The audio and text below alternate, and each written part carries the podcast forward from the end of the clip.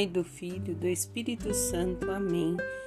Quinta-feira, dia 25 de novembro de 2021. À luz do Espírito Santo, nós hoje vamos meditar, ouvir e vivenciar as palavras do Senhor. Hoje que é dia de ação de graças, que possamos ser gratos pelo que somos, pelo que temos e principalmente na nossa gratidão, reconhecer a grandeza de Deus em nossa vida, que olha para nós com olhar de Pai de bondade, de misericórdia, nos acolhendo, nos dando sempre aquilo que nos é necessário, inclusive nos momentos que para nós é difícil. E assim, nesse dia de ação de graças, nós vamos lá no estudo de Daniel, capítulo 6, do 12 ao 28 e Daniel é vítima da inveja e é lançado na cova dos leões. Mas o rei, ao tomar essa atitude, faz por conta de um decreto, mas se entristece e fala: O seu Deus há de te salvar. E realmente o Senhor manda os anjos para guardar o Daniel. E durante aquela noite, o rei jejua o rei fica em oração ao Deus de Daniel. É assim que a palavra se refere. E no outro dia o rei vai até a cova, chama por Daniel e ele responde. E o rei fica, né, assim, é, pasmo com aquilo que aconteceu. Então Daniel sai da cova, o rei se alegra e diante dessa graça que o rei vê, de ver Daniel vivo, ele decreta que, do, que todos devem temer e tremer diante do Deus de Daniel. E as palavras do rei são essa: pois ele é o Deus vivo que permanece pelos séculos. Seu reino não será destruído e seu poder é para sempre. Ele é o libertador e salvador, que realiza sinais e maravilhas no céu e na terra foi ele quem libertou Daniel da garra dos leões. Então o rei reconhece a grandeza de Deus nosso Senhor.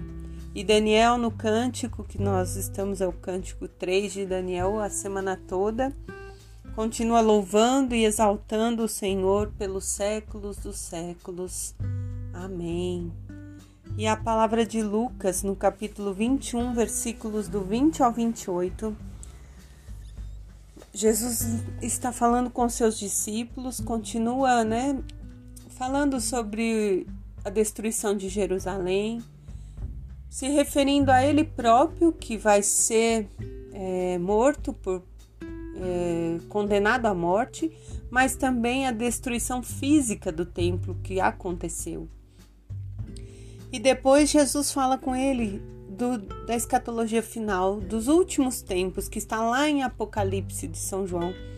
Haverá sinais no sol, na lua, nas estrelas, na terra. As nações serão tomadas de angústia, inquietas com o bramido do mar e das ondas. As pessoas vão desmaiar de medo, na ansiedade pelo que irá acontecer a todo o universo, pois as forças do céu serão abaladas. E naquela hora hão de ver o Filho do Homem vir sobre uma nuvem com poder e grande glória. Quando começarem a acontecer tais coisas, levantai-vos, erguei a cabeça, porque está próxima a vossa libertação. Então Jesus, nesse momento, anuncia né, o fim do templo, o fim, todo, todo o sofrimento que, que vai acontecer em Jerusalém desde sua morte isso já aconteceu. E o que interessa hoje para nós é que essa realidade que o Senhor nos mostra, nós não sabemos o dia e nem a hora, e Ele nos convida a erguer a cabeça, a ter fé, a acreditar, porque vai ser a hora da nossa libertação. Ele diz que não importa mas que podemos nos alegrar, ser confiantes, porque vai ser nesse momento que vai acontecer a libertação. Então, diante das dificuldades, que nós façamos como Daniel, que entrou na cova dos leões e clamou a Deus: Senhor, eu creio que o Senhor vai me libertar. E ele foi liberto. Então, qual é a armadilha? O que é que hoje tem te aprisionado? O que é que hoje tem te feito sentir longe da graça de Deus? Não permita, amado. Louve ao Senhor diante de toda dificuldade, agradeça em qualquer circunstância, pois Deus pode tudo. E a palavra final é que Ele virá, Ele virá sobre as nuvens, glorioso, e que esse será o grande momento para nós não tenhamos medo. Esse vai ser o ápice, o momento que vamos encontrar com aquele que é o Senhor da nossa vida. Eu termino com uma frase de Santo Agostinho: Se você acredita no que lhe agrada nos evangelhos e rejeita o que não gosta, não é nos evangelhos que você crê, mas em você mesmo. Então, mesmo diante de palavras difíceis, Vamos acreditar no Evangelho, porque a todo tempo Jesus nos dá sinais de libertação, sinais de que não que a sua misericórdia será maior para conosco.